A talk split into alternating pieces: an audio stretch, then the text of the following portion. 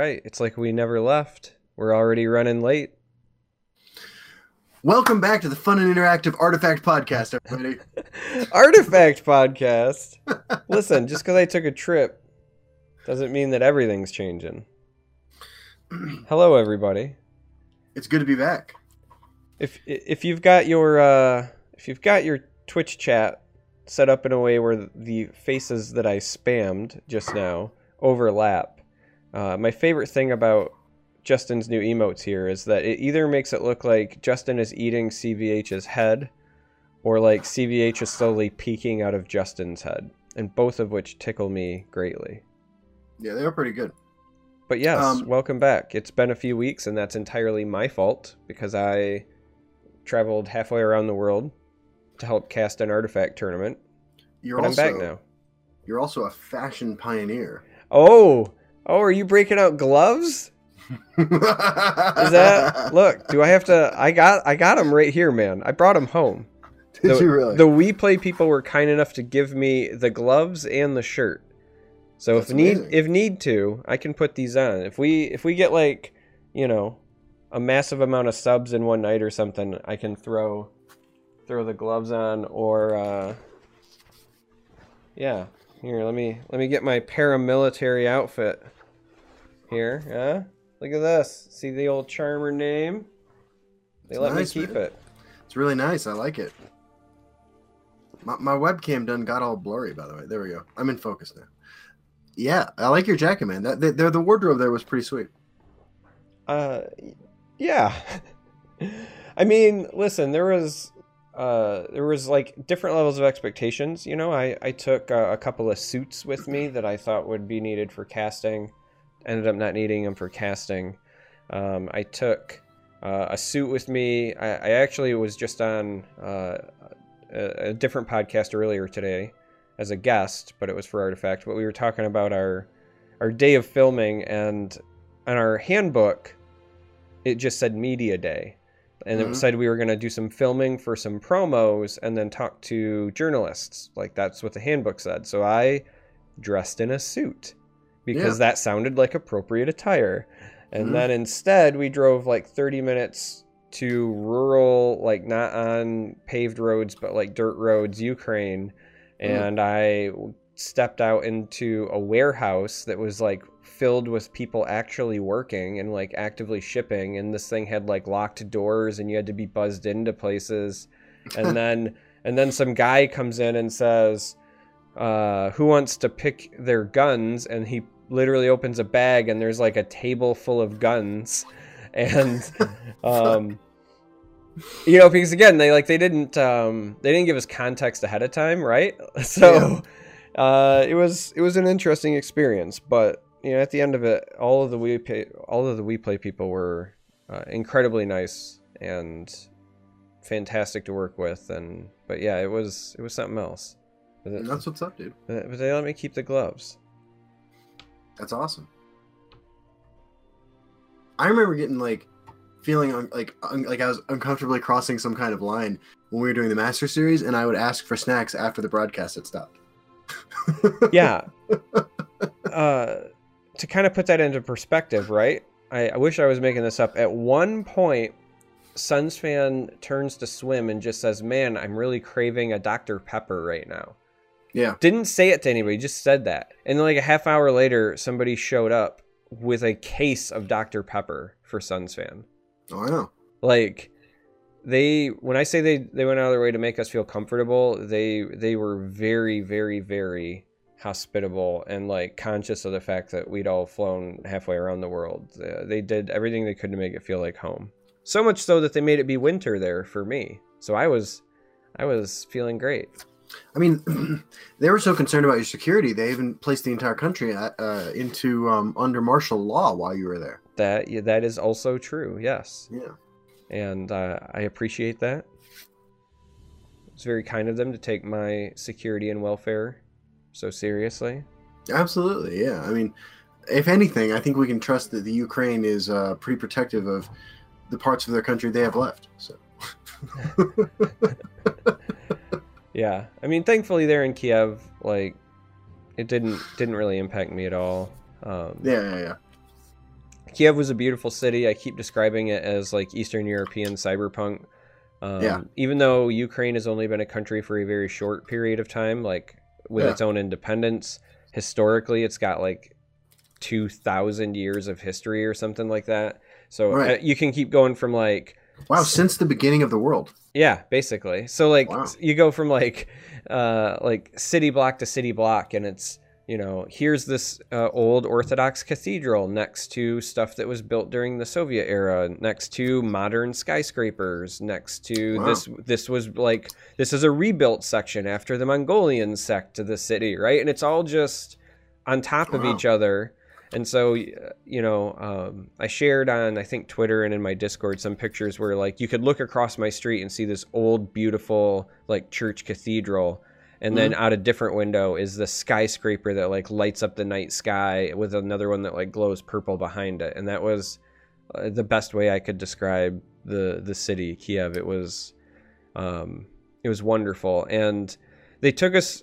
routinely to really cool restaurants and bars, but every one of them is the sort of thing where it was like an adventure. I keep saying it was like Harry Potter for adults, where you have to like know where it is. So like the very first one, on the day we were like jaunting around the city, we had a group of people with us. Like Eugene was with us, and then our handler, her name was Valerie. She was hired literally just to like take care of us. We jokingly but affectionately started calling her mom towards the end, because she spoke English very well. And so they take us to this place where there's like steel doors covered with graffiti, and it looks like they open into an alley, right? And they open these, and then it takes you down like a dark tunnel covered with graffiti. And then when you come out the other side, to your right is giant cages filled with pet ravens, and to your left is a building that looks like it's barely standing. But then when you go in that building, it is a beautiful coffee bar with like, you know, chessboards out and mirrored walls, and the guy serving us, you know, was drawing art on the coffee he served and was wearing a red flannel and had a beard. He looked like a hipster straight from Seattle, but just... like in this, like you take a dark alley through graffiti and it's next to ravens in a cage, right? That sort of thing. And then we had another one where like we go to lunch, and Valerie takes us underground, right? And there's like some shops and stuff. Kind of reminded me of like in Boston. Do you remember how like we would go underground there? Yeah. It was kind of like that. But then you go around a couple of turns, and then it looked like just emptiness, right? Like it's a long hallway, and there's like nothing marked, and it kind of looks like where I would expect janitors or maintenance to be, right? And we come to this door that just has no markings on it, and there's a number on it. And Valerie knocks on the door and then turns to Sunsfan and says, when they ask for a password, say, and then she said something in Russian. And Sunsfan naturally started to give her the weirdest look I've ever seen anyone give, like... ever, because that's not what you expect a human being to say to you. And before he has time to even process this, the door opens. There is a bald dwarf on the other side. What? And he asks for a password. And Sunsfan says, I don't... And so she says the Russian, like, phrase again, and so he repeats it to the best he can. The dwarf says, hey, and he throws his hands up and like waves us in. And so then we step in, and inside it's still all brick walls with two giant black curtains at the end. Okay. And he motions us towards the black curtain on the left. And when you step in through there, there's like this really like industrial looking co-ed bathroom that had like stone urinals and like rebar gates, and there was also a coat check. And so we check our coats, and then we go out of that and we go in through like the black curtains that were on the right. And then it's this beautiful, gorgeous restaurant and bar and grill, and they served wonderful food, and everybody was nice, and they had like one-sided glass so you could actually see into a shopping mall, so you could see where people were. And it was just like, I went underground and spoke a password to a dwarf to get here. You know, like, how is this real life? And then even on the last day for the after party, they took us to this bar called the Alchemist Bar that again you had to go like downstairs to this underground like back alley, and it opens into a tiny bar that didn't look like it was going to fit everybody at all. Mm-hmm. And there was somebody playing like music from the 50s and there was like nobody there. Right. And so the guy who's like the DJ in this entrance area that we all thought was the real bar, like points us down this hallway to the left where there is again a bathroom and a coat check, and we check our coats. And then you walk to the end of that hall and there's this really cool but old bookcase. And Eugene says, "Oh, here's the bar." And he opens the bookcase like straight out of Harry Potter. And there's this beautiful bar on the other side. And they had food in there and like tables just for us. And so the moral of this is when I die in like a month, because I've like wandered down a dark alley in Detroit thinking I'm going to find a cool restaurant. It's because Ukraine spoiled me into thinking that that's what you have to do to find all of the best places. Damn. You know?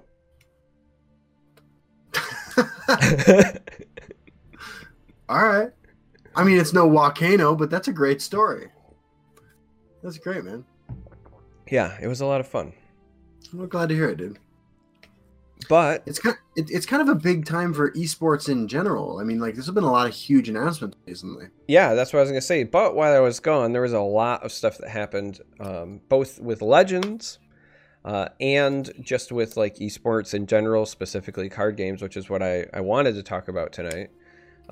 Which is like, first and foremost, we got a monthly card. We haven't had a chance to talk about the monthly card yet. And then we also had some tournaments pop up for Legends, right? Like Warp Meta stuff. I hear somebody awesome is going to be casting one tomorrow. I will be doing the casting with Silverfuse, I think, tomorrow. Yeah.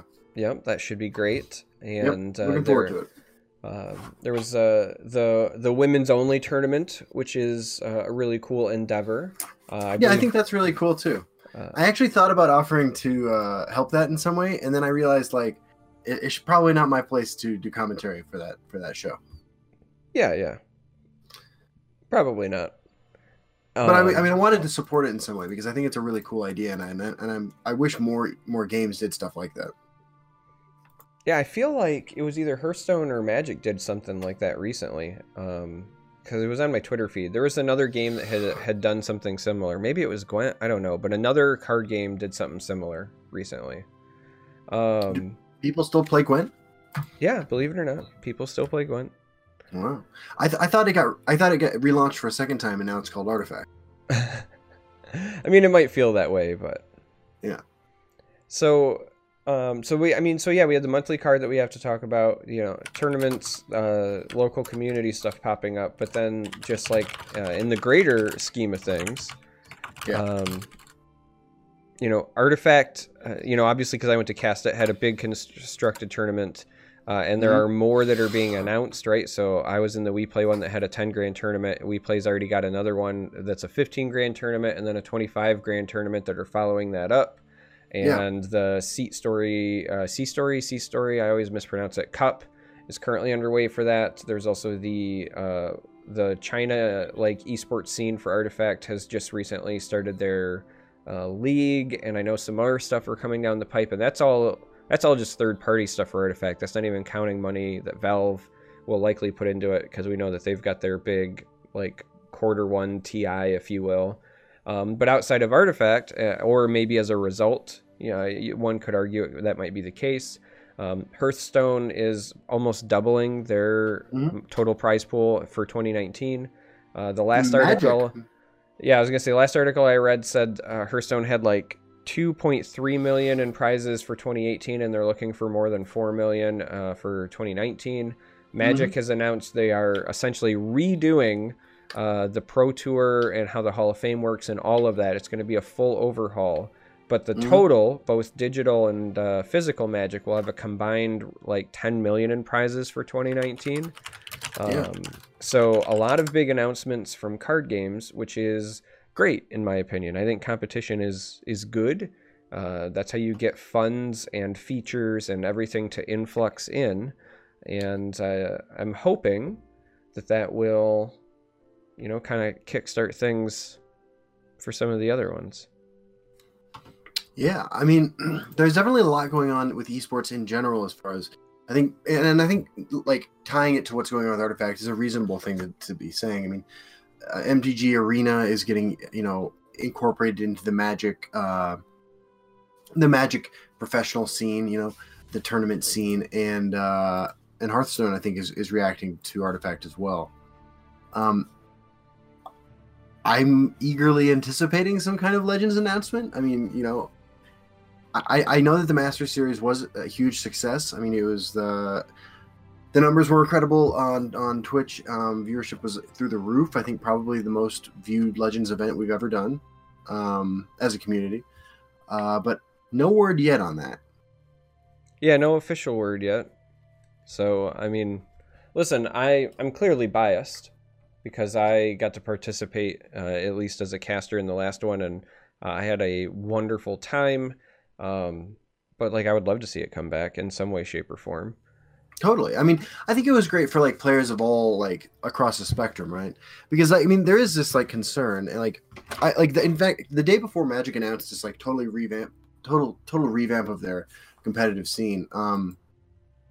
There was this really interesting like essay going around, you know, the card game Twitterverse, about how Hasbro made a calculated decision about 10 years ago with Magic to dial back their support for their professional scene and focus on the people playing Magic at the kitchen table or at FNM and stuff like that. And I was like, this is a really compelling argument. And then the very next day, Magic announces this huge $10 million thing. You know, it announces this big dive into esports with MTG Arena. So I'm kind of going back and forth on like where I fall on these issues, because what I loved about the Master Series was that you had the best Legends players in the world competing, but you also had, like, for some reason they were able to engage with the general audience. Like the guys who play on their cell phone like once or twice a week, you know, they were in the audience for that. You know, I mean, both of us saw and heard from people who had never like heard of like or paid attention to any content creators in this game, like suddenly become engaged with Legends as a result of that tournament. Yeah, I think that tournaments serve a lot of different purposes. You know, in many ways they're like marketing. They're also a way to keep your, you know, most hardcore of your entrenched players kind of happy, right? You give them that carrot on a stick. Mm-hmm. And there's clearly, I think, a lot of positives, but you know, they're expensive too, right? Like those events, right. I mean, let's not kid ourselves, right? Like they are expensive. Well, yeah, I mean, they obviously don't directly generate any revenue. Yeah. Right. So you just hope that it is more effective than the money you would then spend if you spent a comparable amount of money on some sort of more traditional advertising. And that's information that, like, we don't have access to. So I don't know if it worked or not. Yeah. But you know what? There was this momentum going with Legends after the Master Series, that kind of got, you know, ran into a wall with the client change, right? So it'd be interesting to know what would have happened if the client change, you know, the client switch had been super smooth and everybody's really impressed initially, or even if it hadn't happened at all, or what a Masters 2 might do to the community. Yeah, I mean, listen. I clearly don't work at Bethesda, and I don't know what their plans are or anything like that. But like in an ideal world, personally, I'd like to see them announce more support, even if it's not the same as the other people. Like just to publicly say, like, we see what other people in the industry are doing, and you know, we're increasing our presence in the space. But even more so from like a planning standpoint, you're 100% correct, right? We had the Master Series. I think we had a lot of good momentum. People were excited about the game. People were talking about it. Even, you know, when I think about like the articles that were written from like people interviewing Will or interviewing CVH about like, you know, potential futures for the game, right, and esports. And there was that forward momentum. I would love to see something like that. Yeah. Followed up by a major expansion announcement, teaser season, and then launch. Like, instead of it being like we have the Master Series and then we run into the client change, imagine a world where you have the Master Series and then as people are doing the like interviews or whatever, right? Like right. When somebody sits down with CVH after the Master Series and CVH says, well, we've got something coming, stay tuned. And then like a week later, they, you know, announce a big pack expansion, and then you get like right. 2 weeks or a month of like reveals and hype, and then you launch something to like gauge yeah. interest. Like in my mind, like using that forward momentum to kind of continue forward and steamroll, I think is, you know, ideal, right? Like if I was just wishing on some genie or something, that's what I would like to see. But I was laughing as you were talking because the Master Series feels like a lifetime ago, you know? But we got Frostbark. We got 2 monthly reward cards, but really we haven't had any new content since the Master. Yeah. And also, I'm kind of chuckling because it feels like a lifetime ago, but it was like 3 months ago. Was it 3 months ago? August. So I guess we're coming up on 4. Okay. Okay. But not even half a year is my point, right? Fair enough. Fair enough. I can't believe I've been subbed to you for a fucking year. Yeah, I don't know what's wrong with you. That actually blows my mind. Like, I can't... I'm shocked. I don't know why anyone would sub to me for a year.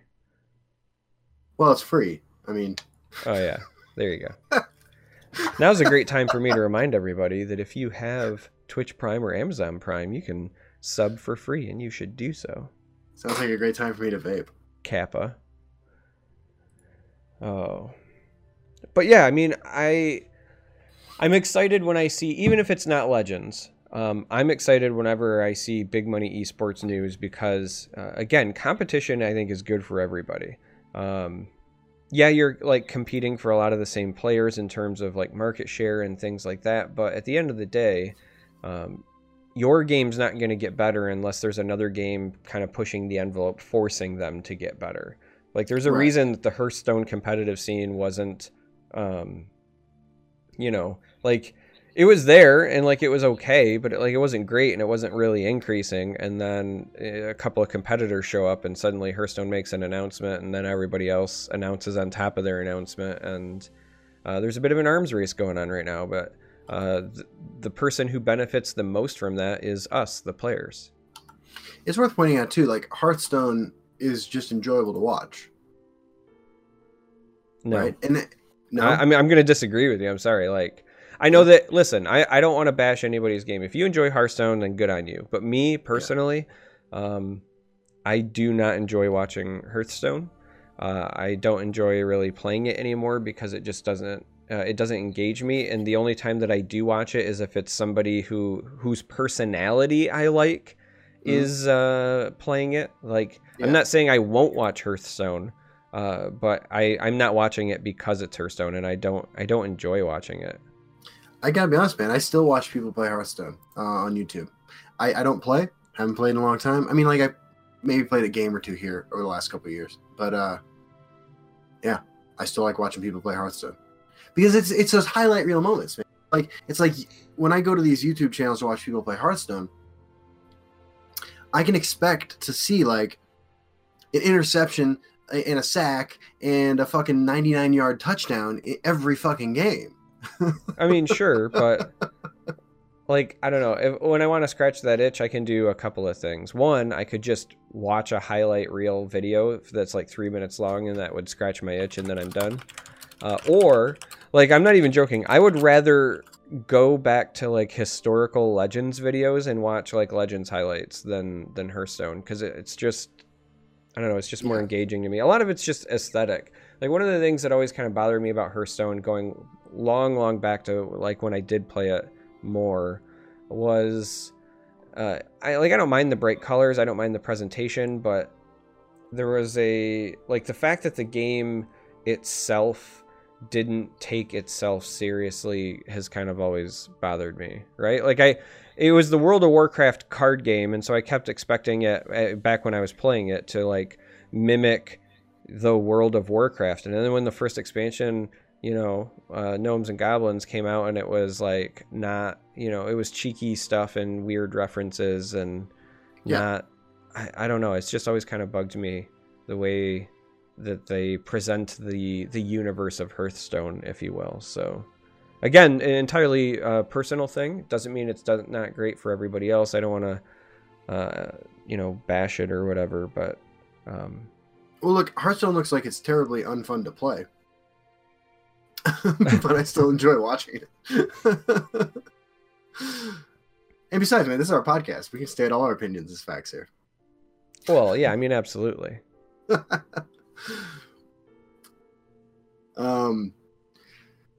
So, like, I want to throw in a question out to the audience, right? What do you guys want to see in 2019 for the Legends competitive scene, right? Like, what does that look like to you? You know, let's say that there's an announcement, be reasonable, I guess. But, like, let's say that there's some kind of announcement akin to the announcements that other esports games have made recently, other digital card games have made recently. What does it look like for Legends, and, like, why is that something you want to see? I'm sure, I mean, like, I feel like we probably shouldn't answer this question. I mean, I'll jump in real quick and just say one of the things that I would personally love to see is the entrance of more third-party organizers. Like, you can say what you want about Valve or Artifact or the game or whatever, but one of the big things that game has going for it is that at launch, it already had so many... organizations interested in running tournaments for it because of the history with Dota, right? So a lot of your Dota orgs were like, hey, let's also get on this bandwagon. And so they didn't need to wait for Valve to put money into their scene, if you will, right? Like, they just had an influx of, like, you know, rich Ukrainian people who wanted to run tournaments. Right. I would love to see more third-party orgs and sponsors and, like, that kind of cash flow hit the Legends scene, personally. That's fair. A lot of interesting suggestions in chat here. It seems like a lot of these responses are tied to just more consistent release schedule for content, which I have to agree with, right? Like, Legends is, we've been around for a long time now. Like, Legends, like, you and I personally, this time, not like the everyone we, like, and it's because Legends is a great fucking game. Right? We've stuck with Legends despite never having a consistent release schedule for content, right? Can you imagine how great this goddamn game would be if stuff came out on time regularly? I mean, I literally can't imagine it because I've been conditioned to no longer be that optimistic. But that's the thing, right? Because that is what they've... for the first... Like, they've never even told us, I guess. Let me put it like this. They've never even said, in the 2.5 years we've been playing this game, they've never... No one's ever even said, oh, yeah, we're planning on a regular release schedule for content. Yeah. Right? No, I mean, never. Even, like, nobody's ever even pretended that was a thing. And, like, now at least they're saying it's going to happen. And I've got faith that it will happen. I believe that 2019 is going to be the best year for Legends yet. Maybe. I don't know. I guess, like I said, I'm in that bandwagon of, like, Legends hurts me because it loves me. I think I've got battered player syndrome. Dude. Fuck, man, that's deep. Well, you know, you keep saying, like, well, like, we keep playing Legends because it's a good game, and you're right. Like, at its core, we all see the good in it, and then it keeps, you know, doing things to me, and I'm like, oh, but I know it loves me, it's so good to me. This reminds me, I gotta say this, back, you know, before Drain Vitality was nerfed during the Master Series, that card is in, like, every other game, right? And we you know, you just call it DV, right? So I work in my other job, like, DV means something totally different, right? And so I've spent a lot of time with the Legends community not making jokes about the things you just made jokes about. Yeah, I know. I'm sorry. It's always going to be me who ruins it. I mean, I wouldn't say that. I talked about Vivek's dick during the Master Series. Yeah. I forgot about that. Man, you got a lot of hate for that. It was not my most popular thing. It's not as bad as the way.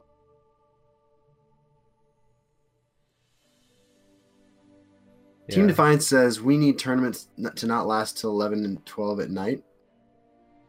That's interesting. How long do these Warp Meta things last? I didn't really get a lot of information when I signed up to do this. Did you take Monday off of work? Because like you're in for a marathon. Fuck that shit, dude.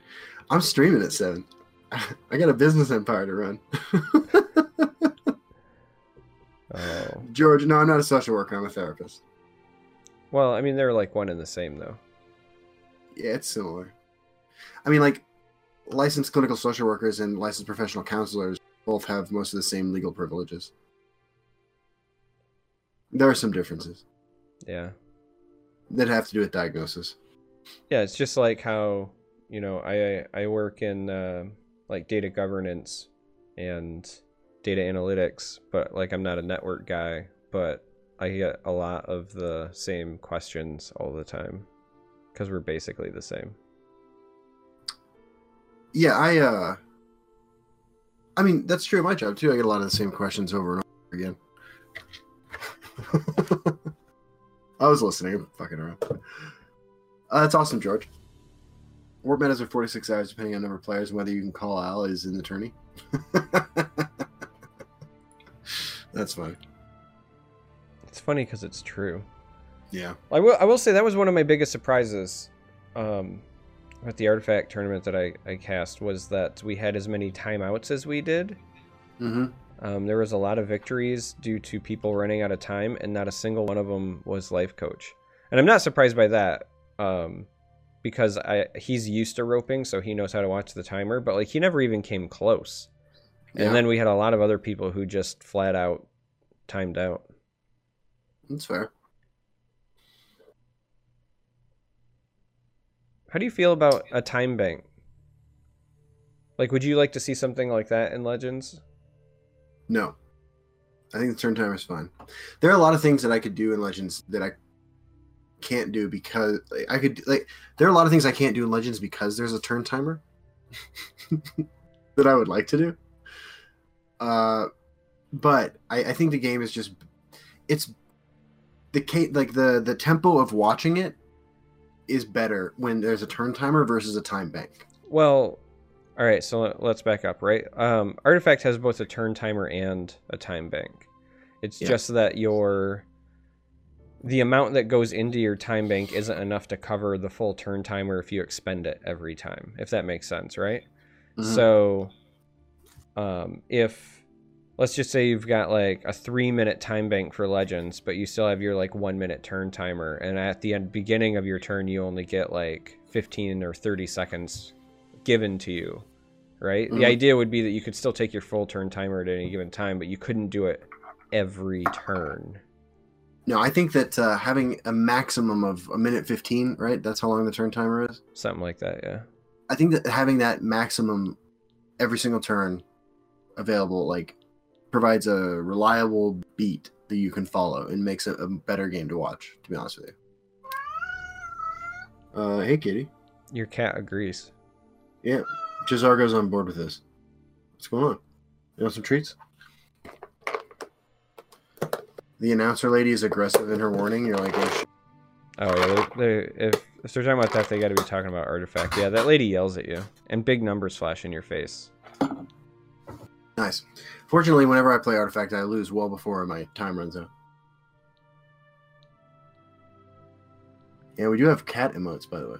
Cat emotes. By the way, I got to give a shout out to all the Crab Shack members here who successfully executed our mission to spam the Legends official stream on Friday with CVH faces all night. Well, I think honestly over 50% post on that thing was a CVH face. It was amazing.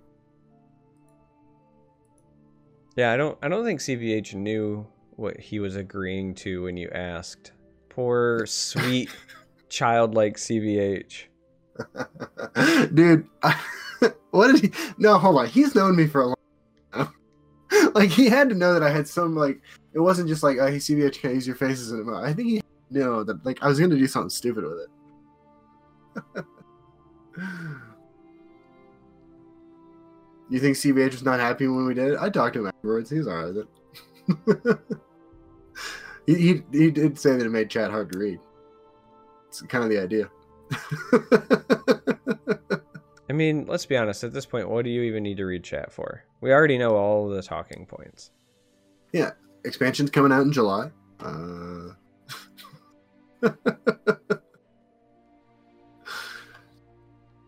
So I think that, God, there's so many topics I want to cover with you because, like, it's been a while since we got together and talked like this. Usually you and I talk, like, every day, and, like, you know, you were kind of both, you know, several time zones away and super busy, and so there's been a lot going on in the Legends community. Yeah, I was like 9 or 10 hours ahead of you, and then on top of that, I only had internet when I was at the studio or at my hotel. So it was very difficult to try to keep a conversation with you and CVH. I tried. I did my best. Yeah, no, I understand. It was challenging. No, I understand. I need to, I think, get a new cell phone provider so that I can just deal with the international roaming.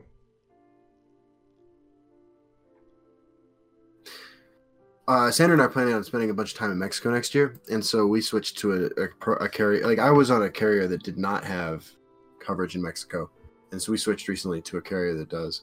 Yeah, I'm currently on Verizon, who has coverage, but it's super expensive when you go international. Yeah. So yeah. I would prefer to find... What I'd really like to do, one of the other casters that was there, one of the other talents, if you will, had the Google project, Google Fi, whatever stuff. So, he had service everywhere, and it was great. The downside to that is you have to buy your phone up front, and I'm poor, so I can't do that. But yeah. I was amazed at the places where we were, and he was still getting service. Like, wow. Phenomenal. So, you know, if I'm ever like a real star or something and can afford that, I would do it in a heartbeat. That sounds sweet. I remember my dad was always one of those guys who had to have new technology, like, even if it like didn't benefit him at all, right? Like, if it was 150 years ago, he'd be the one guy in the city who owned a telephone, and he'd just be waiting for a second guy to buy one so we could call him. Like, that was my dad. Like, and he, I remember for a while, he convinced his like people, like the people he worked with or something like that, convinced them to get him a satellite phone, which he then, you know, proceeded to do nothing with. But like one time when I was younger, we took a trip mountain climbing, and I remember we were up at the top of a mountain, and he whips out his cell phone and he makes a call. This is long enough ago that like just having a cell phone outside, you know, in the wilderness was kind of weird, and like calling somebody from the top of a mountain was just like fucking mind blowing. Right. And I think about that sometimes, like how cool that experience was. Yeah, this trip definitely made me reflect on, now I wouldn't say like how dependent I am on my phone, but how many like comfort things I use it for. Everything from just like looking up directions, or yeah, you know, if somebody was like, hey, you know, what does this restaurant have? Like, sometimes I'll like Google restaurant menus, or, you know, I mean, just like little things, right? You've been on the road with me, and there's been several times where you'll ask a question, and I'm like, I don't know, let me find out, and I look it up. Right. And so not being able to just do that on a whim made me remember what that felt like. Spoiler alert, it wasn't fun. I mean, cell phones are also just a great way to ignore conversations. Well, I mean, yeah, that's priority number one whenever you're with me.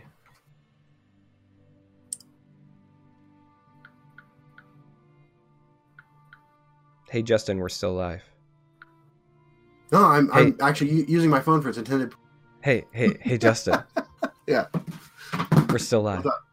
Oh, yeah, my bad.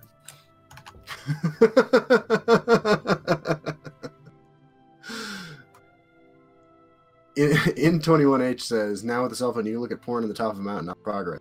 Yeah, that's fair. That's fair. Yeah, like its intended purpose. Yeah. You know, I don't know how it happened. Like, I ended up like just the kind of guy who doesn't give a shit about his... Like, don't get me wrong. Like, I enjoy my phone. But like, I mean, you know, I could do without it. Well, I mean, look, if I went to Reddit in the browser and used like... if I used my phone the way you did, I'd be able to live without it too. Yeah. Well, look, part of rebelling against a guy like my dad who like knew how to use a cell phone was to make sure that I sure as shit did not know how to use a cell phone.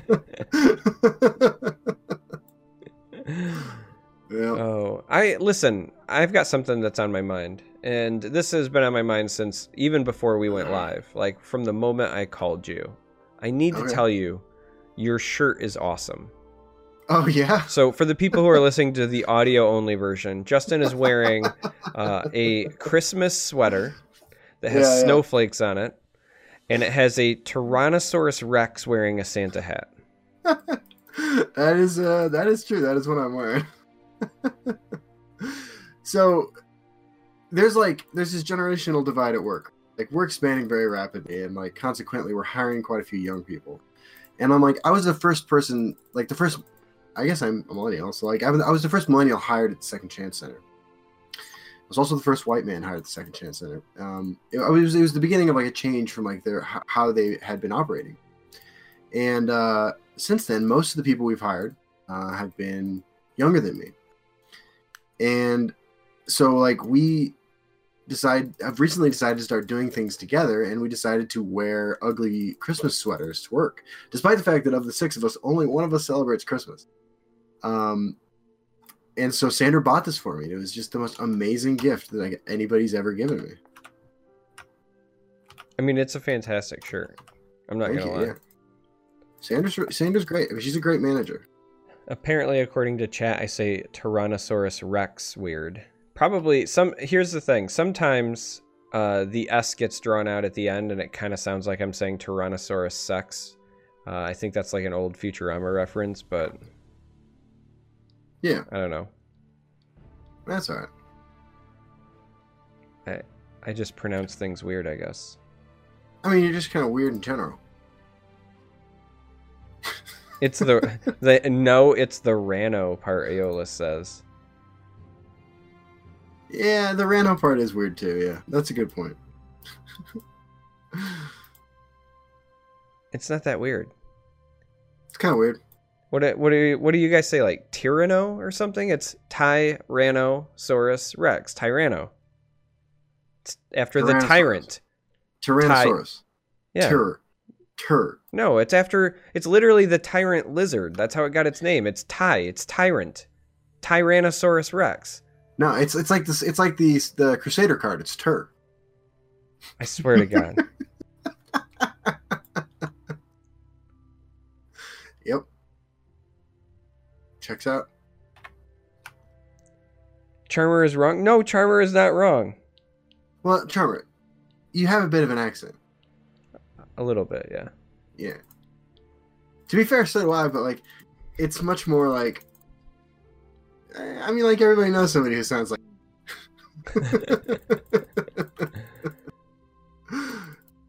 My dad has a really thick accent, actually. You'll have to meet him sometime. He's a funny guy. I mean, actually, he's not funny at all. He has no sense of humor, but we'll laugh about him behind his back. Somebody says the Red Ranger says T-Ran. That doesn't mean anything. I don't believe the Red Ranger is my basis for proper pronunciation. I always thought of you more as like the Pink Ranger.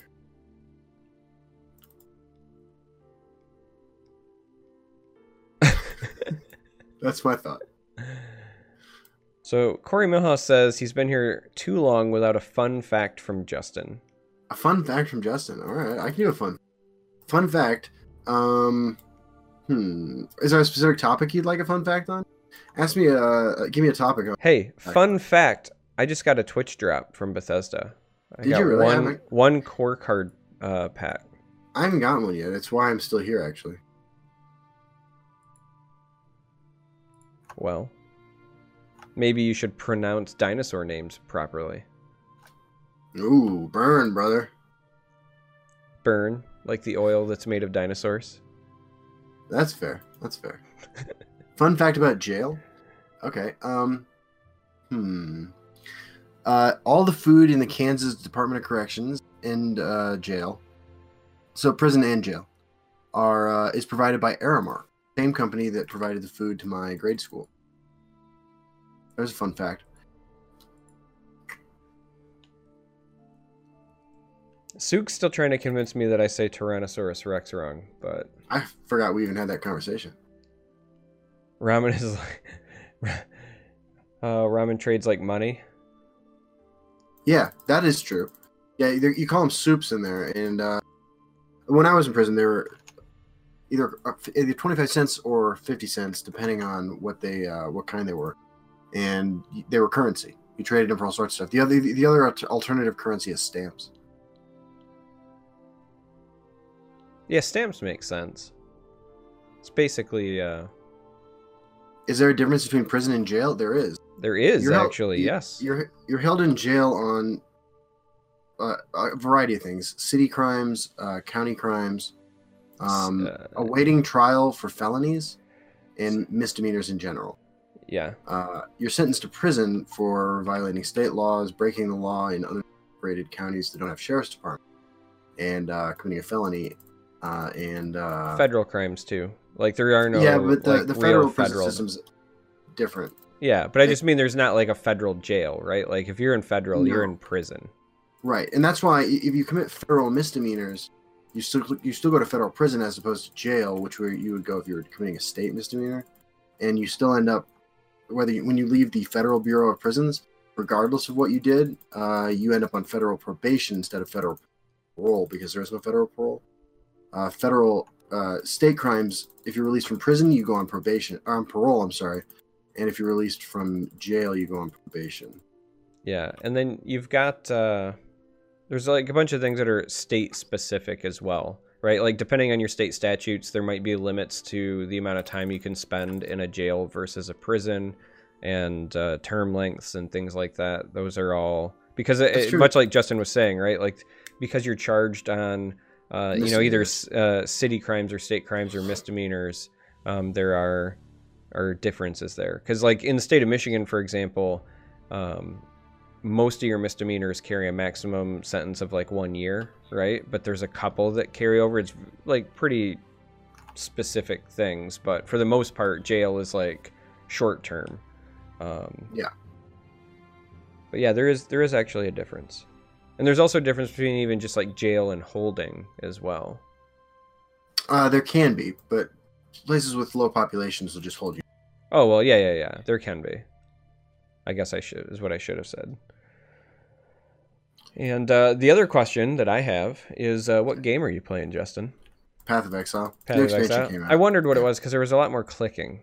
Yeah, I'm sorry. I'll stop. No, you're fine. There was just more clicking than usual. I was like, this is not Slay the Spire, is what I was trying to get at. No.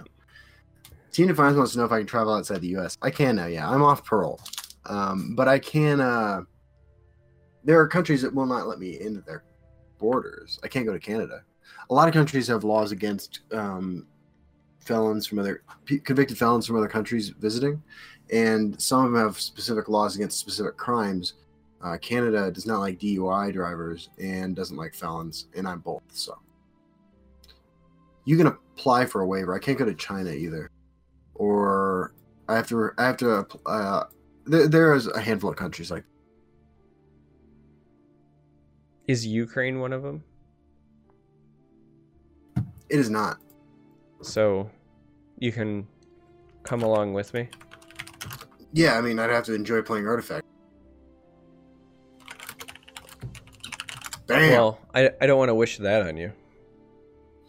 India and Brazil are other countries that you can't visit with a United States felony.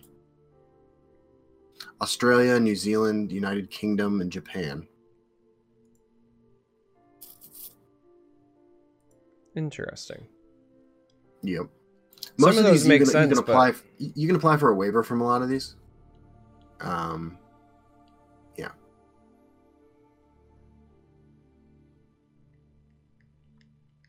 Hila says, oof, but you're going to come visit me. That is a lie. I'm never going to come visit you. In fact, I had told you that the only time I wanted to go there was when you were in the States for TwitchCon, because I felt like that would have been cosmic justice. I'll be eligible to visit New Zealand in 2 years. I will never be eligible to visit Australia. Which is one of the funniest to me, because it's literally a country founded by prisoners. Yeah. You would think, historically, they might be a little okay with that. Well, they ruined it for the rest of us.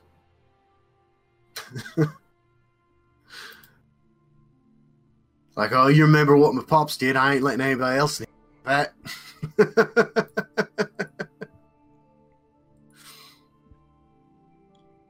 Yeah. Dude, it's been...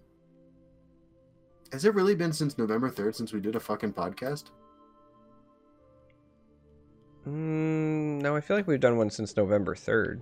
We must have had a guest. The last time you called me on Discord was on November 3rd. Yeah, no, we've had guests. Who'd we have? This guy by the name of Peter Generos. Oh, yeah. Was he the last episode we did? Lead designer from Sparky Pants, developer of Legends. That is true. My bad, dude. My bad. I forgot about that. Who do we have?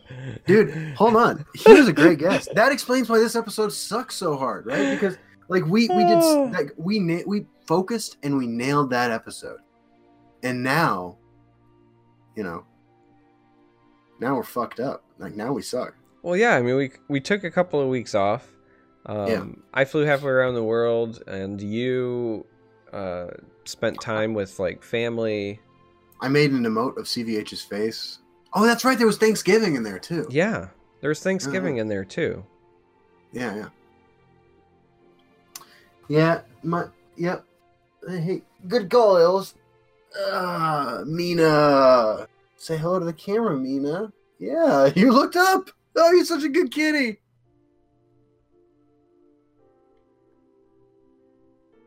I had to watch it back. Yeah, I actually thought our interview with Peter went really well. Yeah, I mean, we clearly peaked there. It was good. It makes sense. It was about a year after we interviewed Pete Hines, right? Yeah, about that. The only way we top those two Peters is if we get Spider-Man on as our next guest. Ooh, Peter Parker. That's right. All right. Or Peter Pan. Peter Pan would be perfect. Peter Pan would be great if they would bring peanut butter with him. Yeah. Peanut butter is pretty good. Is Peter Pan peanut butter even still a thing anymore? I don't even think it is. I remember that when I was growing up.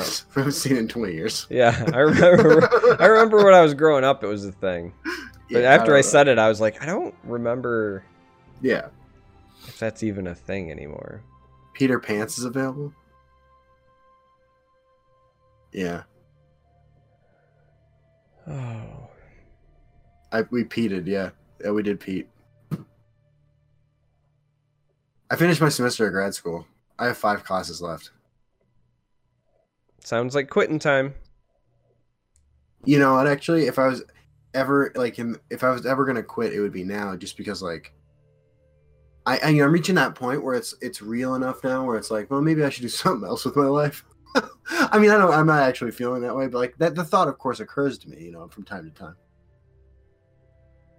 Yeah, no, I'm 100% there with you. As somebody who already once in his life, like, completely shifted careers. Yeah. And thinks about also shifting careers pretty frequently. Yeah. Yeah, I get it. Well, I mean, like, there will be a shift when I graduate, to an extent, right? Right now I'm the mental health coordinator. I do a lot of networking, a lot of meetings, a lot of fundraising, and a little bit of and some therapy. I do therapy too. When I get my license, like I'm just gonna be doing therapy, right? Like my coordination will end. You keep telling yourself that, but buddy, you work for a nonprofit. You will always wear many hats. Yeah, but like it makes more economic sense, right? Because like, if I can bill someone's Medicaid every hour I talk to them, like they'll want me to talk to people all day. I mean, sure, but yeah.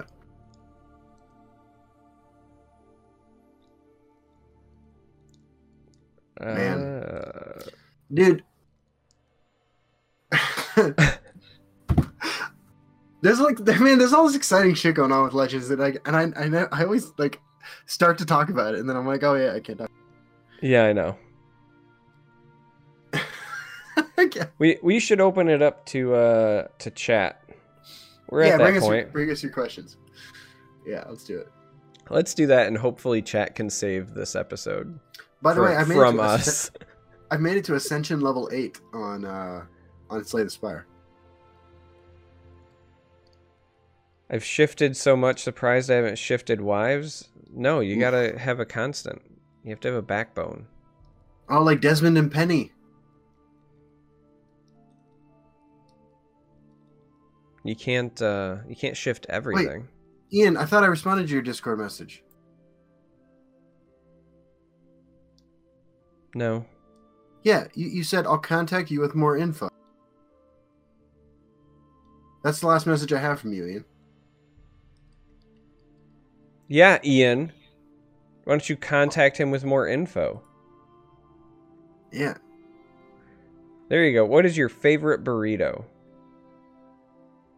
My favorite burrito? Oh, yeah, that's a good one. So I really like soy rizo, you know, like fake chorizo, with eggs and salsa. Yeah, mine would also just be like a breakfast burrito, but one without meat. Yeah, breakfast burritos are great too. Sandra fucking hates breakfast burritos. She thinks they're like exceptional, like. I mean, she doesn't say that they're like it's cultural appropriation, but like I know that's why she doesn't like them. But yeah, burritos are great, man. What did I have for dinner tonight?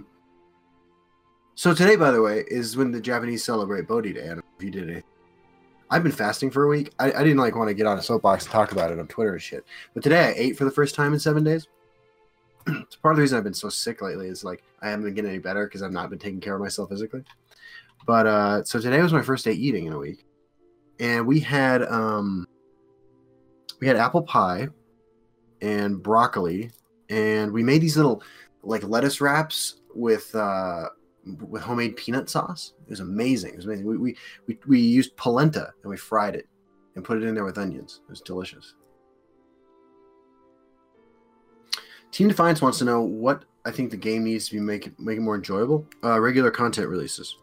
Either that or like balance patch every month, a dramatic one, because it would function similar to a new content release, although it's not as good. Yeah, that would be good, wouldn't it? Yeah. Yeah. Do I think? Well, but hey, I've made that suggestion on the show for like a year now. For dramatic balance changes on a regular basis.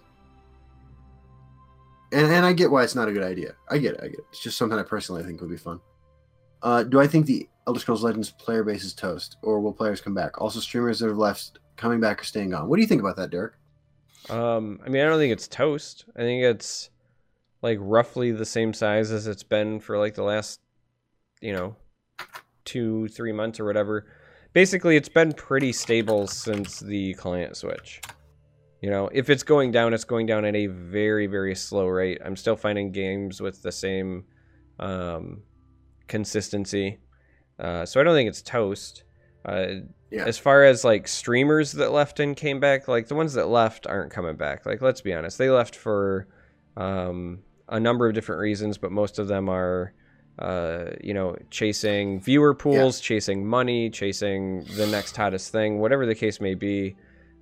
Even if like Legends has a new expansion, they'll come back for like a week or something and then they'll be gone. The only way that they come back is if Legends were to make some huge announcement that also had to do with money, right? All those people that are chasing tournament dollars are going to continue to chase tournament dollars. So, yeah.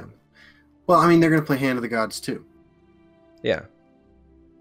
So, the only way Legends gets more streamers that just stick with the game because they love it at this point is if they just start onboarding more players and new players and open up that pathway, right? So I do think that there are probably a lot of people who would play it and enjoy Legends who have never played it because they don't know it exists. I think that's almost certainly the case. Like, you and I have been to a bunch of fucking events at this point, and like These are events a lot of times for people who like Bethesda games, who are like, oh my God, I didn't know there was a Skyrim card game, right? Yeah. We've heard that every time. Every time people say that. Like, I didn't know this existed. Like, these are motherfuckers with Fallout tattoos and stuff. And they don't know that Legends exists because there's, like, no promotion. Yeah, I mean, I think that's fair. I think that, I don't know. If Elder Scrolls 6 comes out sometime in the next 10 years, I think that that has the potential to cause a secondary influx if marketed correctly. You know, if there's a wolf mount for Elder Scrolls 6 that ends up in Legends, I think that could get a lot of exposure going for it. I think that you could absolutely, like, double or triple the number of, like, entrenched players.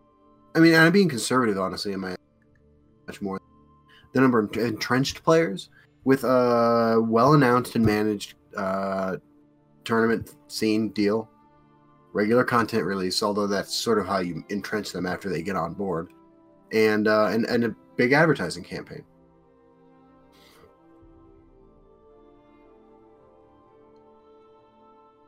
Anyone have an extra Doom Wolf code lying around? Nope. Fun fact, I haven't played Elder Scrolls Online in a long time. I did play it. I played it a lot at launch and even during the beta. I was actually one of the closed beta testers for that. But when I got my code, I redeemed it immediately just because I didn't want to deal with people asking me. Yeah. I mean, I redeemed mine right away. I haven't played Elder Scrolls Online for quite a while now, but... I did play it for a while. Yeah, I mean, it's a solid game. My biggest problem was I didn't want to play it on stream because the problem that I have with MMOs on stream is there's a lot of things you have to do as, like, general maintenance is what I call it, right? Rearranging your bag space, doing crafting, going out and getting materials, right? Like, the fun parts aren't always, like, consistent, and I didn't want to stream while I was doing, like, the boring parts, but then that meant I felt like I had homework before I could start streaming because I was like, oh, I'll have to sign on and do all that, and then I don't know. That's ultimately what made me not stream MMOs, because I've played a lot of MMOs and I enjoy them, but they're not, in my opinion, very stream friendly. I don't know why anybody would watch them. Gotta be honest, I have no idea. I would never watch somebody stream an MMO. I mean, I would if it was, like, somebody I knew and maybe we were in a guild together or something, or, like, just to hang out, but...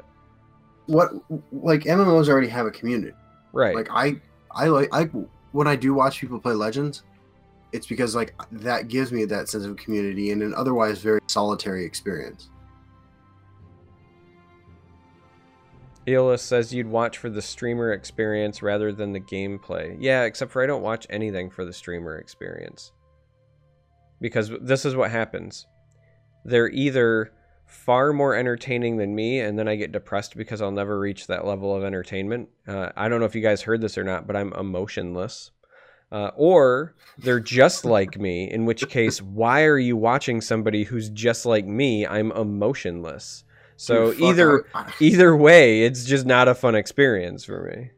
I would never watch anyone like me. Never. Not even a little bit. Yeah.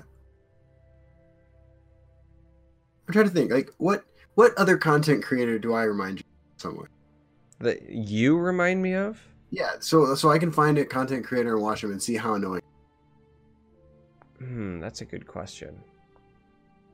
Have you you're like a less flashy Sir Action Slacks. Like Sir Action Slacks. Like, if you had a soundboard that you could work with, you might be pretty close to him. In fact, right. Listening when I was in Ukraine, listening to Sunsfan talk about, like, whenever he works with Slacks, in my head it was just like you all the time. Everything you described was like working with you. But I mean that in all the best ways possible. Yeah. Slacks comes off as the least genuine person in the history. Oh, that sucks. Fuck.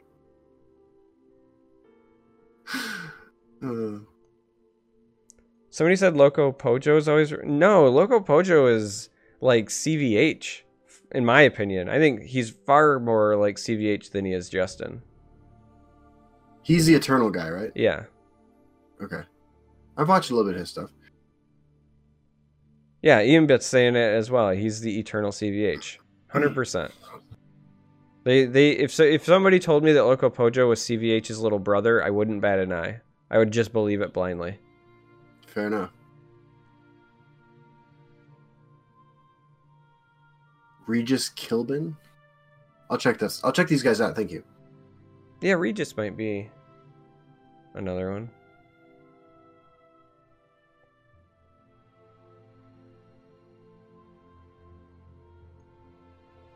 Questions.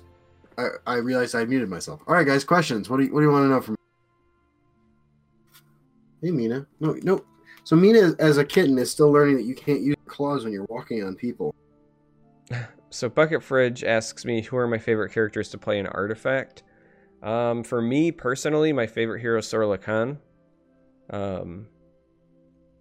And maybe my second favorite is like Tinker. I just really like playing black. Black's the most flexible of the colors. It has a lot of the cross lane interactions, which I really enjoy. So usually anything I build is starting with black, and then I go from there. I seem to lose more slowly when I draft. Yeah, black just...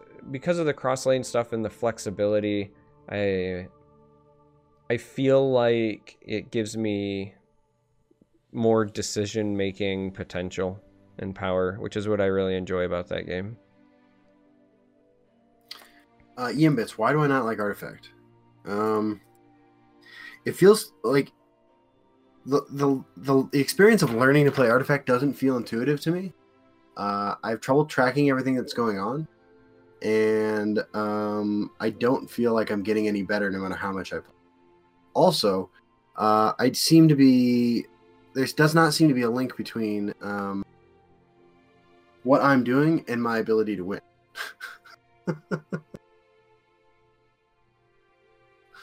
Somebody says, what about RNG and Artifact? People say it's really bad. I think that's people that don't understand the difference between quantity of randomness and the magnitude of randomness, right? There is a lot of things that have a random element in Artifact, but very, very few of them have large individual impacts, right? It's all little bits that just are basically ways to create differing board states and emergent gameplay and the kind of variance that I enjoy that rewards decision-making and adaptation.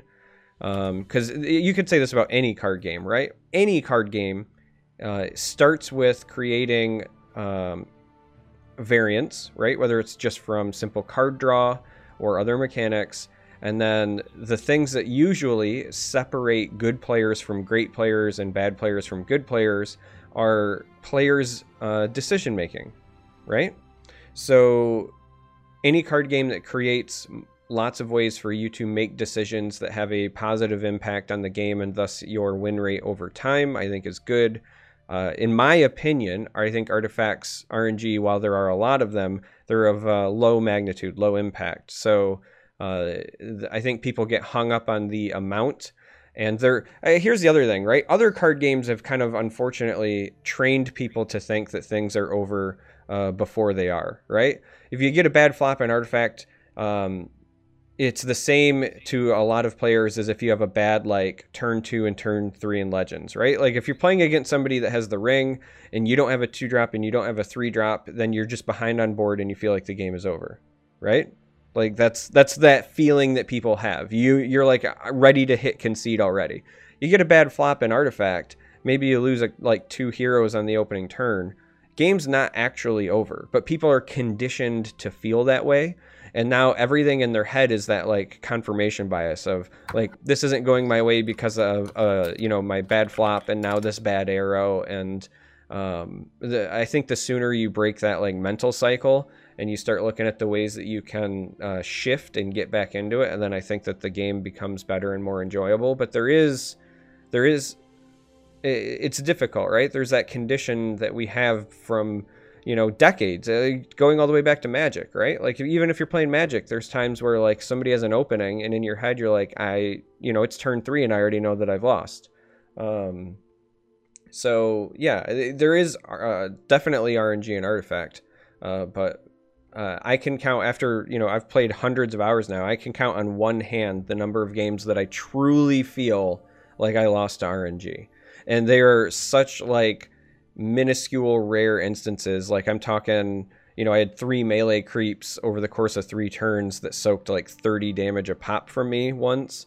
It happens so rare that...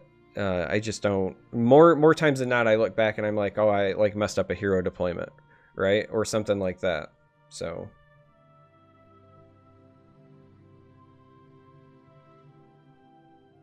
You're still muted, Justin.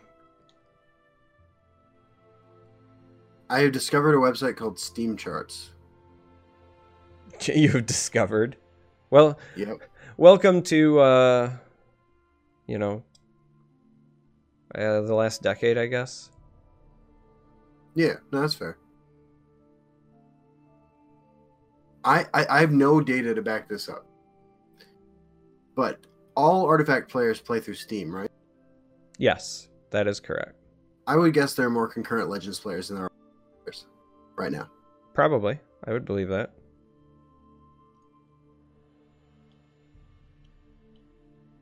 Like, I wouldn't bat an eye at that just because of the presence of mobile. Yeah. I think that will potentially change when Artifact does hit mobile. It's supposed to hit mobile sometime next year, but... I don't know. We'll see.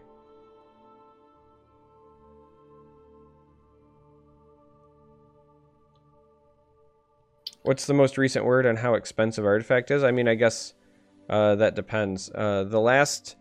From a source that I trust, the last thing that I saw said that you can expect to spend around $200 to get a complete collection of full play sets. And that's not even like trying to nickel and dime the market. You can, I know some people that basically spent like $50 to get 3 copies of everything. But those are people who like aggressively nickel and dime the market. I don't have time for that. Like, I just want to know, like, what do I got to pay once and then call it good, so... I love how, so Shadow Griffin in chat says $200. Holy shit, fuck that. Listen, I'm going to be up front with you right now. I've spent more than that on Legends. Like, easily. I have, personally. I don't think I have. I can tell you for beyond a shadow of a doubt, I've spent more than $200 on Legends. And I don't have a full, like, playset collection of anything that's not a story expansion. So none of the pack-based things do I own 3 ofs, and I can say the same thing for the base set. And it may come as a shock to you, but I've put a fair amount of time into playing Legends too. Now, that being said, I do have a premium problem, right? That's a thing. But yeah, I've easily spent more than $200 on Legends. And again, that was for me saying, like, full playsets, whatever. Like, if you just want to buy, like, one competitive deck, like, if you wanted to buy, like, Celemane A Storm right now, it's like $40 or $50 for that deck. It's not bad. I've spent more money on Legends than I even need to. I'm thinking about this.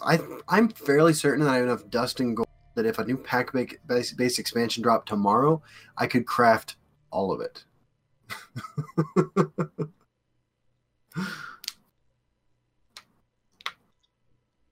Yeah, I mean, I can say with certainty that that is not the case for me, but yeah, I have a premium problem.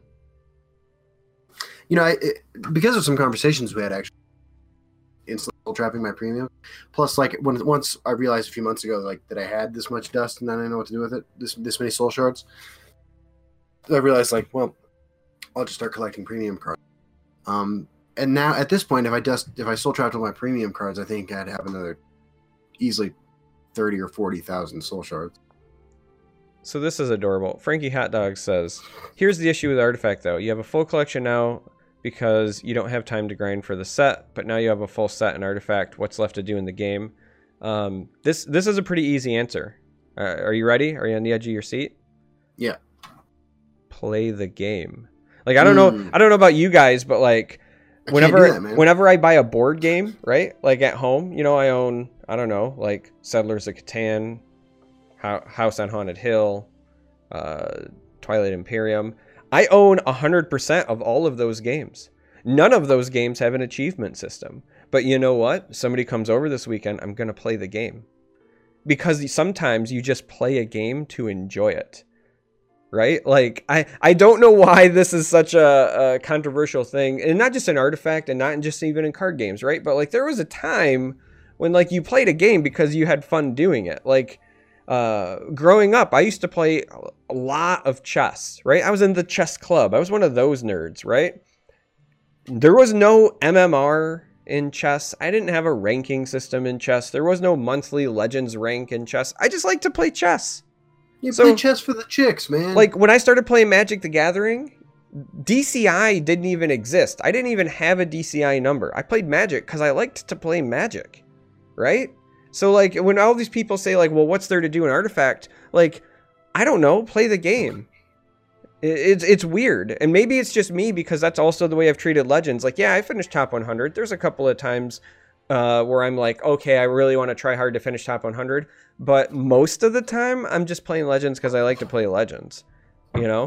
And I think it's fair to say that anyone who's approached me knows that I'm not trying to go for, like, a #1 finish or anything. Like, I just like playing the game. Like, it feels good to play the game. Like, if Justin came over tomorrow and he's like, hey, man, I want to play Monopoly, I would say, yes, I would love to cheat at Monopoly when playing against you because I just like playing Monopoly.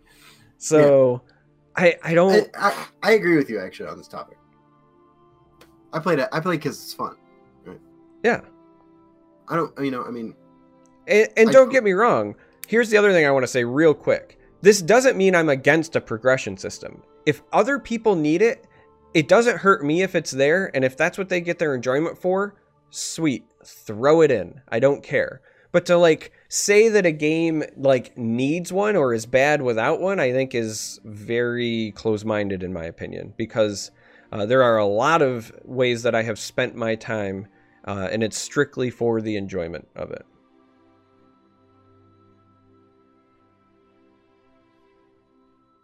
Sweet. Good times. Fun and interactive, the Artifact Podcast. Yeah. Well, I mean, hey, we threw it to chat. Chat had questions. No, I'm just fucking around, man. It's totally cool.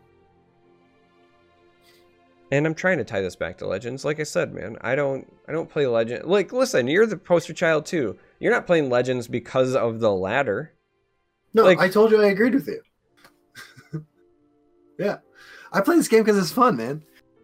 I think Legends in particular is fun because you can do so many things, right? Imagine, like, if our release cadence hadn't been so awful for the entire existence of this game, I might not have become the kind of player that I am, because, like, it was out of necessity that I got into more and more bizarre things that I wanted to do playing Legends.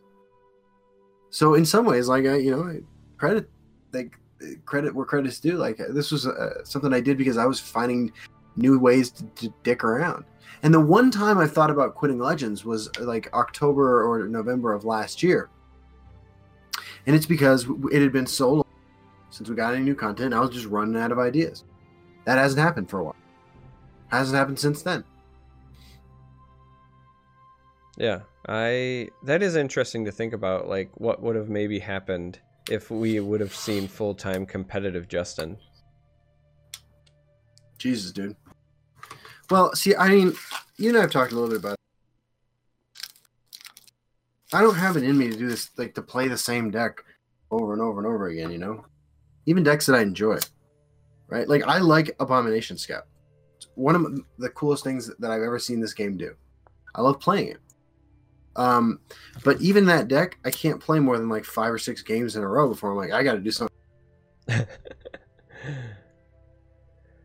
Same with support mage. I love playing support mage. If support mage is playable right now, which it's totally not, nor will it probably ever be again, you can't play more than 1 game of that because then, you know, it's bedtime. Yeah. Yeah, I guess that's fair. Not everybody has it in them to just play like 400 games of mid sorcerer. No, I mean, I did that for a few months. Yeah, right? I did that for a few months. But even then, like, even when I was doing that with Legends, I wasn't enjoying it the way I'm enjoying the game now. You know? I was enjoying my success, but it pales in comparison to the enjoyment of expressing myself through the game, personally. And it always will.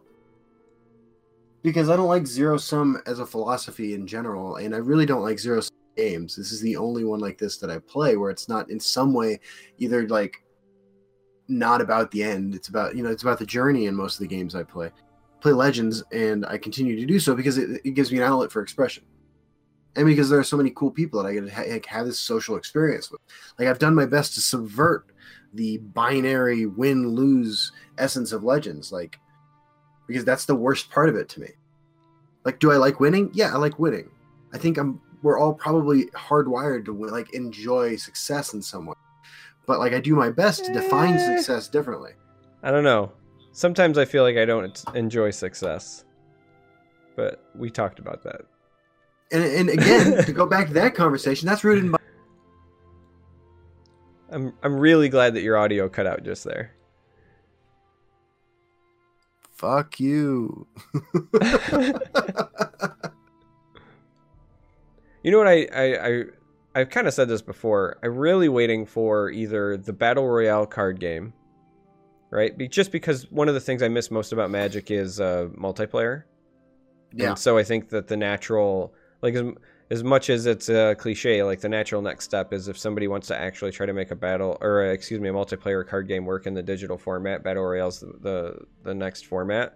But I also personally wouldn't mind like seeing the co-op side of that, right? Like I want Two-Headed Giant too, you know. I want Emperor as a format in a card game. I want to be on Justin's team while trying to do ridiculous things.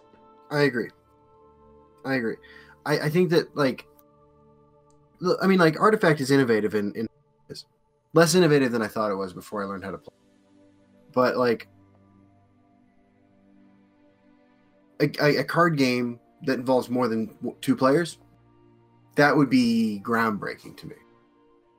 A digital one. Yeah. I mean, I would love to see something that just had built-in... either Two-Headed Giant mechanics or really Emperor. Emperor used to be one of my favorite formats to ever play Magic. And if you've never played Emperor in Magic, you are missing out. It is 3-on-3, and there are two people on sides of an Emperor, right? There's like the Emperor in the left and the right, and there are like rules for how far you can cast spells and who can attack who, and I just really loved that as a format. That sounds awesome.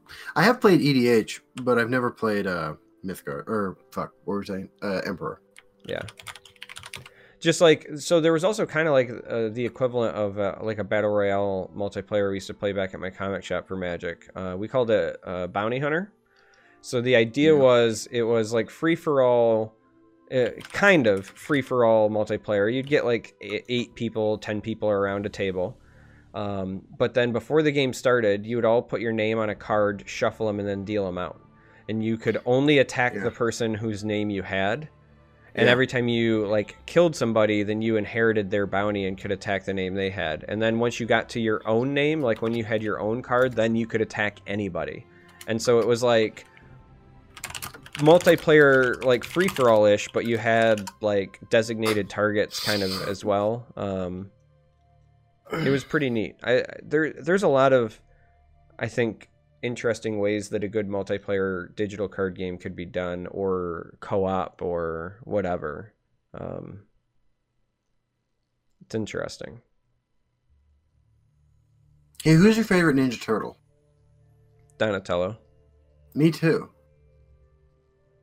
Huh. Yeah. Good. I was going to say he was the smart one that made gadgets, man. And he had a purple bandana. Yeah.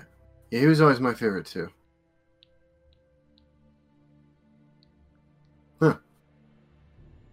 That's cool. Bucket Fridge wants to know if either of us have ever played fantasy flight games, living card games. I've played some of them. I don't think Justin has. I don't know what those are. I love pretty much any fantasy flight game. As I've told Justin, my favorite games on the planet are the ones that take like 3 hours to set up, an extra hour just to read the rules, and then like 7 hours playing until you have to give up long before the game's meant to end just because now all your friends have to go home. Like, that's fantasy flight games typically in a nutshell, and I'm all in on those. But the only like real life game I've played is Clank. I think everybody knows that at this point. I saw a guy get stabbed one time playing Monopoly.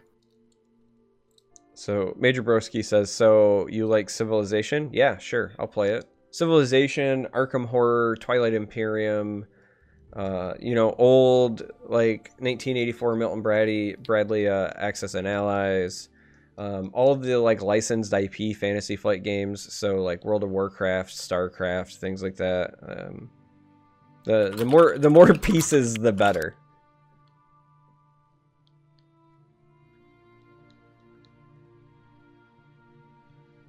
Shannara's here. I thought we banned him.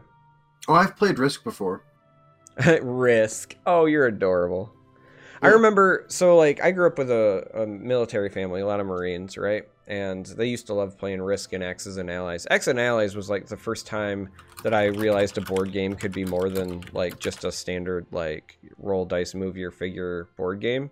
It kind of like blew my mind and changed my life forever, but my family used to love to play Risk as well, so I got really good at it. And then I remember in high school, as a like, we're gonna use a board game to teach you about like colonialism project. They paired us up, and we all got to play Risk, and it's typically a long game. My teachers planned on it taking like 40 minutes or something, and I remember I like wiped my board in 5 turns.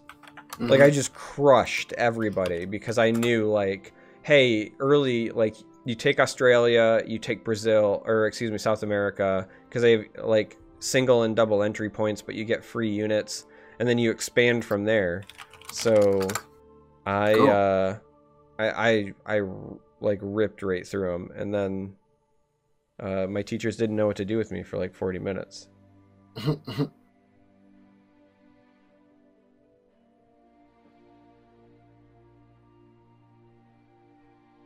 Senior Citizen says, is ESL Legends dead? No, I mean, is not dead, even close. As dead as any game that has an active player base and a bunch of stuff I can't talk about coming can be, I guess. I don't know.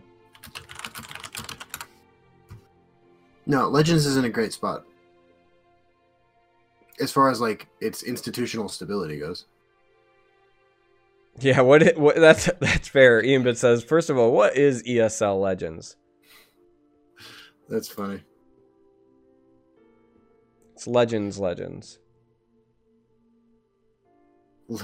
of the English. Actually, you know what? I take it back. ESL Legends is dead because that was the old Direwolf version where like you played like Legends on Legends on your scroll, on a scroll, with a scroll. Fucking right? Legendception.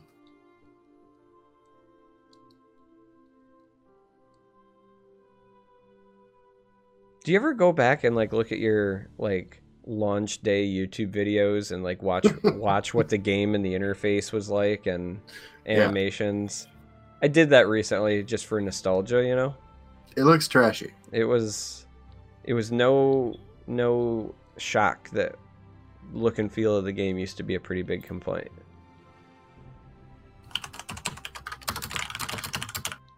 Man, dude, your keyboard is loud. I think finally getting the Snowball mic to work for Discord for you might have been a curse. Really? I feel like I sound better? I mean, like, yeah, I feel like you sound great, but yeah, it just picks up everything else so well. Like your keyboard and your mouse didn't used to be as loud. That's fair. So now we know. Now we know when you're sending DMs to me. No, I'm DMing Major Broski, actually. Or when you're playing Path of Exile, or. And I stopped playing Path of Exile. Yeah, I know. But I'm like, just... look, man, we talked about Artifact for a while, and like, I just started tuning out. I had to cleanse my palate, but I'm getting to something pretty cool. Hold on. Check your Discord DMs from Major Broski. I can't at this moment. What about a Twitch DM? I could check Twitch or Twitter, but Discord is currently what we're using for this call, so. Right. Fun fact about the keyboard I have. The keyboard's the only thing that survived from my old keyboard for a while. Yeah? Yeah. I just installed Mythgard, by the way. Yeah, I installed it, but then I took a trip before I could try it. But I'm looking forward to giving it a go, because it sounds neat. Yeah, I'll try it. Fuck, man, I played Hand of the Gods. Right? Hand of the Gods. What do you think the chances are that it ends up Artifact of the Gods? I think that, like, if you're asking if, like, Artifact's gonna end up going down the tank, I think that's a pretty slim chance. And I say this as a, you know, Legends has had some doom and gloom a couple of times in its history, and it's still here just by the sheer will of, like, Bethesda. And yeah. Valve is gonna do the exact same thing. You know, Dota didn't exactly have the cleanest launch. CSGO, I mean, that was years ago, but that didn't exactly have the cleanest launch. But... like, they're still around and in many ways thriving. Valve is very similar in terms of games that they just continue to improve upon until they finally make it right, right? Like, I think about Bethesda and what they did with Elder Scrolls Online and how bad ESO's launch was versus, like, how well-received it is now. And so that's why I keep having faith in Legends, and like Valve's the same way. I don't. It won't be Hand of the Gods. It won't. It won't be the most popular game ever, but it doesn't need to be. Did you get those Twitter or Twitch messages or whatever? Yeah. So by the way, we should wrap up a little early tonight because I got to get up and do the Warp Meta tomorrow. Yeah, that's right. You're a big shot now. Get the fuck out of here! You just got flown to Eastern Europe and hung out in some sex dungeon with a bunch of with a fucking tour guide. All right, I'm under no illusions. It wasn't a sex dungeon, all right. Yeah, there were passwords and a dwarf, but it was a restaurant. You had to give a midget a password so that you could go behind a black curtain directly into a bathroom with a stone wall. Like, I understand what happened. Not to mention, I used to use a lot of dope, man. I know what. I've given little people passwords before. Oh, thanks. Now I'm gonna have to deal with that. Mm-hmm. No, that's cool. I'm excited about that. I'm glad that I got to meet Silverfuse before. You know, we this is something that happened while we were on vacation from the podcast. Silverfuse and I went out to lunch. yeah that was awesome with our partners. She's married, I'm married. We went to, what's the name of the place, Cheesecake Factory, downtown Kansas City. That was pretty cool. I've never actually been to a Cheesecake Factory. I was really close to going to one when I was traveling for work, and I was in Virginia, and I just really wanted cheesecake. I like googled how far I would have to walk to one. I remember texting my wife. I was like, I just really want cheesecake, and I'm thinking about walking like 5 miles to go to this Cheesecake Factory so that I can order an entire cheesecake and then take it back to my hotel where I know I will eat it by myself. But she talked me off the ledge. So, dude, cheesecake's like I've eaten cheesecake at Cheesecake Factory. Their food is really fucking good. Like, that's why I go there. Yeah, they serve the Impossible Burger, which is awesome. I mean, like, it's just good food. Yeah, there's just not like any nearby where I live, so. Yeah. Right on. Yeah, somebody in chat asked why Eastern Europe for Artifact isn't Valve a U.S. company. The company that ran the tournament itself was a third-party organization, and they're based out of Kiev in Ukraine. Valve, because of their stuff with Dota, has a lot of third-party orgs that run tournaments, and so this was one of them.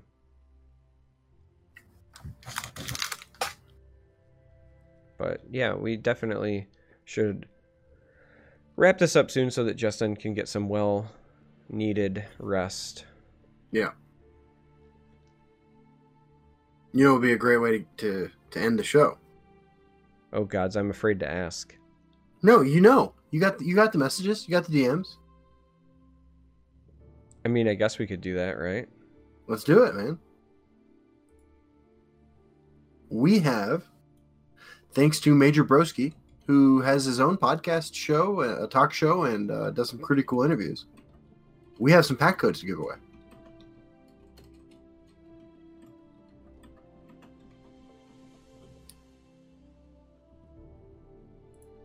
And they're artifact cards. No, I'm just kidding.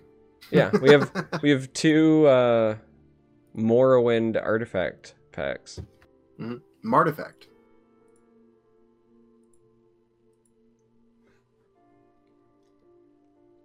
Yeah, around here we don't have the Cheesecake Factory because we have what's called the Grand Traverse Pie Company.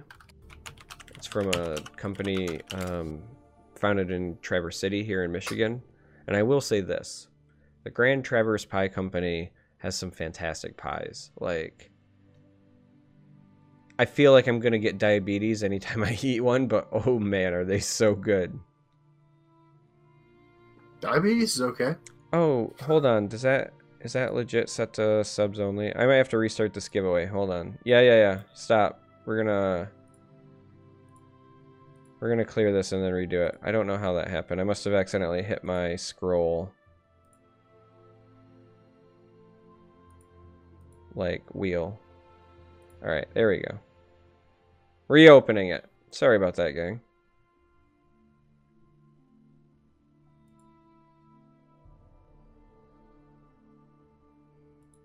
All right, so make sure you type it again.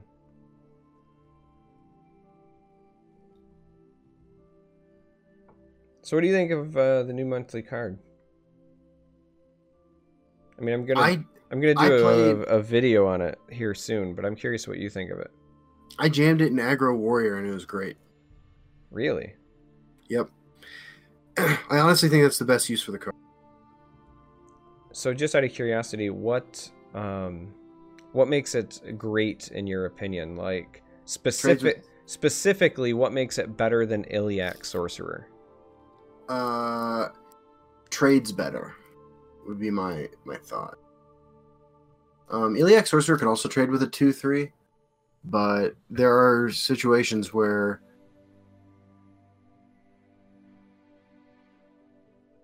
I like to be totally honest with you, I ran both. I was running a catapult version, and I had Iliac, and I had the Elite. It's red, which I think is important.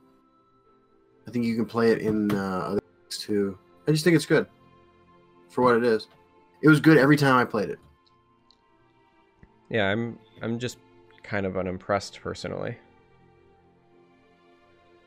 I feel like most of the time I would rather play Iliac, and in the options where I'm running a red deck and it's not Warrior, I just don't think I want like a 1/3 1 drop like that. I mean, I was playing it in a Warrior with catapults. I was playing scimitars. My one drops were scimitars, elites, and Iliacs, and it felt good. Felt good.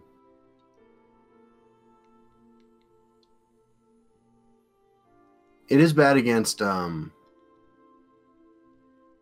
Guild Recruit and Aldalath the Assassin, where Iliac is not.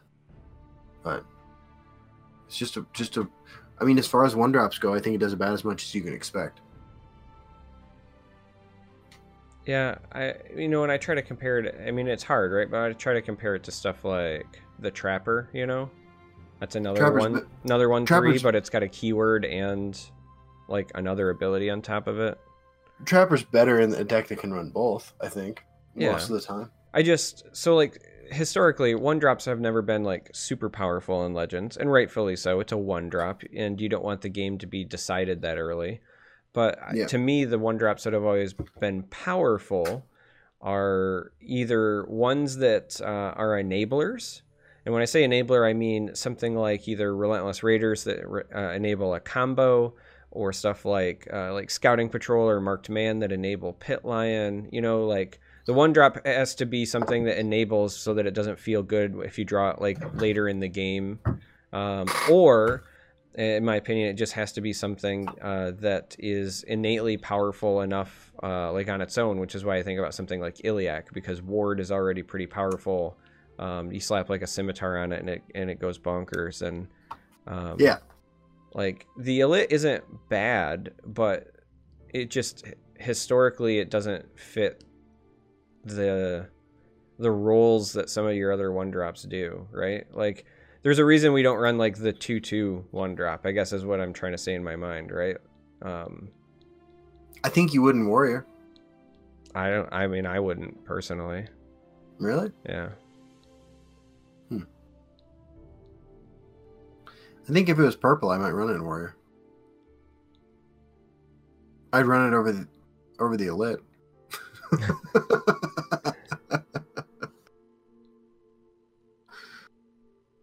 All right, let's do this giveaway, man. All right. All right, we are going to close the giveaway, and then we're going to pick a winner. Congratulations, Drew Money. Congratulations, Drew Money. You won 2 packs of Houses of Morrowind. Must be present to win. Speak up. Say something in chat so that I can click on your name and DM you. There you go. That's how it works. See, do you see how he did that, gang? Shout out again to Major Broski for hooking us up with codes. And we're going to pick another winner. Just like that. Drum roll, please. Kazoo Croc! Kazoo Croc. Is that even a real person? Are you serious? Is Kazoo Croc a bot? They're never hanging around my chat. Kazoo Croc is definitely a real person. Ian Biss says Charmer never DMs me, which is a lie, because the last time I DM'd you, it was literally with a beta code for Artifact.